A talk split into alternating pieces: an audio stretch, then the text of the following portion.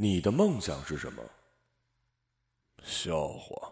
我们那个时候啊，根本就没有梦想这个词儿。要是每天能吃饱饭，吃完碗里还剩点油水，够我们用开水泡碗汤喝，就觉得很开心了。我曾经不止一次地问及我的父亲，他小时候的梦想是什么，但得到的几乎永远都是上述答案。8年新疆插队，8年江西流窜，15岁就打包行李，坐上3天3夜的火车，离开上海，去了一无所知的边疆。为什么从小就舍得离开家呀？为吃一口饱饭呢。那时候我们家5兄弟，大概每天都要为谁多吃一块饼狠狠地打上一下。一口饭，一块饼，一碗汤。有一阵儿，我几乎为这样的答案而感到了气愤。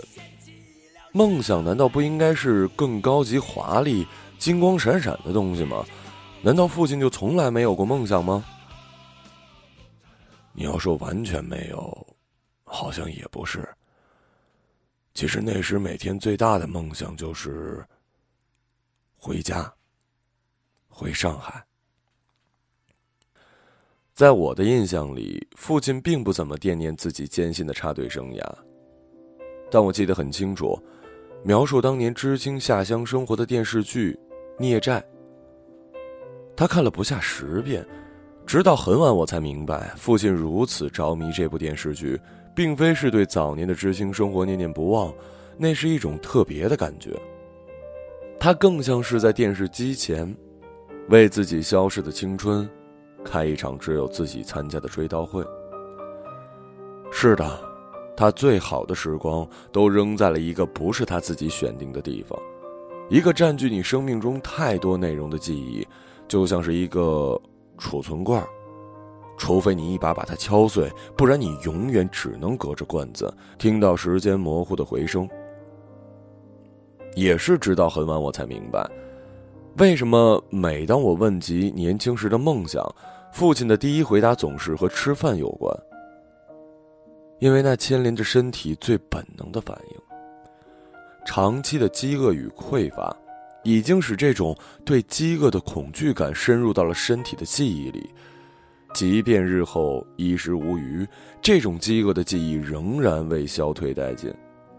同时它又和那段记忆开始出现的时间紧密相连，所以每当我探问父亲年少时的梦想，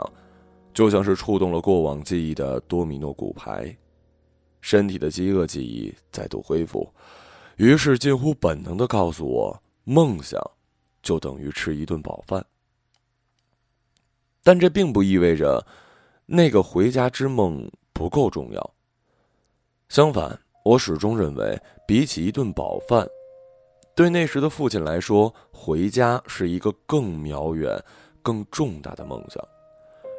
只是这个梦并不是那么直接的和我们物质身体发生关系，它藏得更深，甚至时或隐而不可见。但如果你不小心触碰到了，那对于回家的渴望绝不亚于多吃一碗饭，来势汹汹，日夜周转。从此之后，我逐渐发现，梦想这个词不总是光鲜灿烂的。对生活中的一些人来说，在梦想的金边背后，很可能是一段并不愉快的生活记忆与未得到的尊重和满足的个人愿望。梦想和缺失是一块硬币的两面，有些时候梦想像是沾了颜料的缺失，抹了调料的苦涩。一如电影《港囧》里，富二代小舅子包贝尔举着一架 DV 追问姐夫徐峥内心的梦想，无心回答的徐峥不完全是因为他正心心念念想要去跟初恋约会，更重要的是，初恋失败的他根本回答不了这个问题，这是他尚未消化的一段记忆。在电影院里，这段追问的戏一直让我印象深刻。事实上，这出桥段一点都不好笑，倒有点无聊。我对他的记忆深刻，原因在于，从什么时候开始，询问别人内心的梦想，变得跟随口一句“今天晚上吃的什么”一样简单了。又是什么时候开始，我们可以如此轻松随便的跟别人闲聊自己的梦想，就像聊一出肥皂剧，或者是一次用餐后的大众点评？在我如今有限的看电视经验里，我忽然发现，无论是娱乐的、财经的，还是政治的，似乎每个人都张大了嘴，奔走相告自己的梦想。梦想如同一群群广场歌，肆无忌惮地扑面而来。你的梦想是什么？不再是一句珍贵轻声的低头细寻，而只是一场娱乐表演里的通关口令，一次说给别人听胜过告诉自己的公关宣传。是的，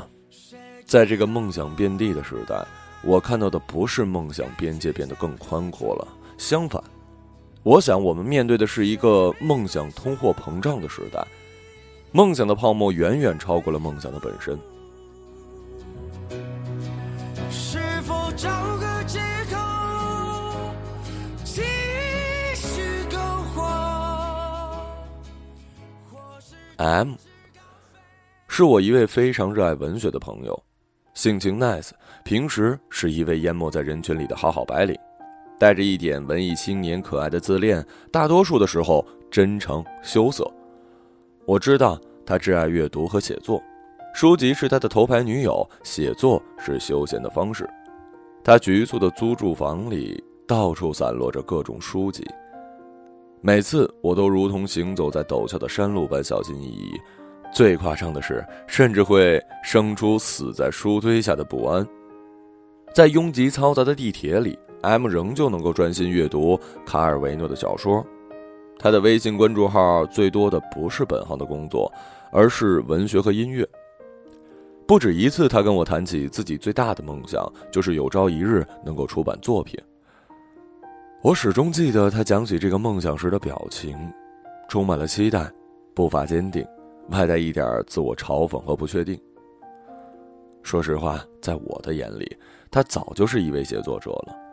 写作已经不再是他高高悬在头顶的梦想，而是须臾不离其间的一种生活。在这个对文艺青年痛加嘲讽的时代， M 的生活让我知道这些嘲弄之词无力与滑稽。拥有精神生活的人是令人嫉妒的，他们的夜晚比我们想象的要丰富完整，那么多过去的文学家、音乐家、哲学家的灵魂竞相奔赴他的夜晚，高朋满座，川流不息。然而在一次小范围的朋友聚会上，他却让我深深地感到了震撼。在那次的聚会上，不知是谁起头先聊起梦想这个话题，大概是行业关系吧，亦或是时风日下，聚会中人谈到的梦想大多跟风投、融资、成功有关。作为一文科生，我多数的时候只能勉强听懂，甚至觉得有点无趣。当然，这是我个人的毛病。我这位朋友始终在一旁面带微笑地听着，等到他说话的时候，他几乎不加思索地说自己的梦想是成为马云，获得令人羡慕的成功。就在众人纷纷嘲笑他的梦想有点遥不可及，我却一刹那有点恍惚，觉得自己似乎不认识这位朋友了。他讲述这个成功之梦时的表情并没有多少纠结或尴尬，似乎是他储藏于心间许久的一个梦想，而今天的聚会只是一个小型的新闻发布会，我不过是有幸听到这一消息的一份子而已。很长一段时间，我都有点困难地将热爱写作的他和期待成为马云的他联并起来。坦白地说，我并不认为这位朋友放弃了他的文学之梦。在此之后，我们仍然多次深夜空谈文学，但他怎么会如此自然地谈到我从来不曾听过的另一个想法呢？是我不够了解他，或者其实他也不够了解自己，还是这位 nice 的文学青年拥有出众的社交能力，非常懂得看人说话，在不同领域朋友面前说不同的话？如果情况是这样，那么跟别人谈论自己的梦想其实无关梦想本身，这更像是一种快速拉近彼此距离的社交技巧。分享相似的梦想不过是另一种形式的暗送秋波。梦想成为一个光亮的迷人品牌，将相似的人聚集在了一起。直到我那7岁的侄女有一天冷不丁地问我，鸟叔叔，你的梦想是什么呀？我顿了一顿，告诉她我的梦想是开一家书店。怪不得你有那么多书。得到满意答案的小侄女转瞬之间就不知道逃到哪里去了。我的梦想是开一家书店吗？似乎是，因为那样大概就能解决对书籍近乎生理反应的饥渴之感吧，而且可以按照自己的好恶邀请朋友来小聚聊天。但这真的是我唯一的梦想吗？显然不是。那么当小侄女问我的时候，我怎么就给了她这么一个答案呢？是我对她敷衍了事，还是不了解自己，欺骗自己呢？小侄女的问题让我有了一种全新的体验。比起说出，那些没有说出的部分更加迷人。我们并没有做好准备，随时将自己内心最珍贵的想法和盘托出。但这并不是说那些说出的部分就是虚假的，不是的，而是因为我们更加愿意将这些最珍贵的事物深藏起来，不期望它们过早地暴露在外界的注视之中，只有等到最合适的时刻，才愿意以它们最出色的姿态展现出来。就像我朋友，我逐渐相信他那彻夜与我畅谈文学之梦是真的，而那个聚会时脱口而出的成功之梦也是真的。人性的复杂性在我们生命的不同阶段和不同时刻会有不同的梦想探出头来，与我们内心深处的各种欲望一一对应。但这两个梦想仍然是有区别的，后者仿佛是盖在前者之上的一张毛毯，有时我们需要这张毛毯，以免让内心最珍贵的想法完全裸露在空气之中。这是一种遮盖，更是一种保护。今天是一个尊重梦想的时代吗？我不知道，我只知道今天是一个消费梦想的时代，还是一个鼓励人们到处散播自己梦想的时代。我的音乐梦想是唱歌给大家听，我希望世界和平，我有一颗追逐梦想永不放弃的心。梦想似乎不再需要埋藏在心底，每个人都主动被动的要向好多人好多不相干的人交代自己，但恰恰是这一波一波的梦想话语里，梦想消失了，不见了，腾涌蓝帆的只有滔滔不绝的口水泡沫。我们被暗示拥有梦想意味着你是独特的人，而学会如何说出一个温文尔雅让人喜欢的梦想，则让我们不至于一世独立。一个在大庭广众面前获得旁人首肯的梦想，其实是人性在从众时与特立独行间折中的妥协。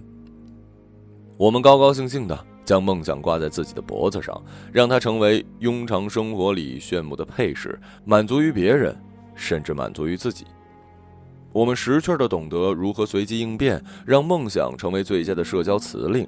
大家踏踏实实地走在通往捷径的大道上。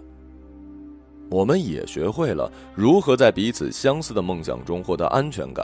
好比穿上当季潮流的新款，好让自己不被别人踢出局。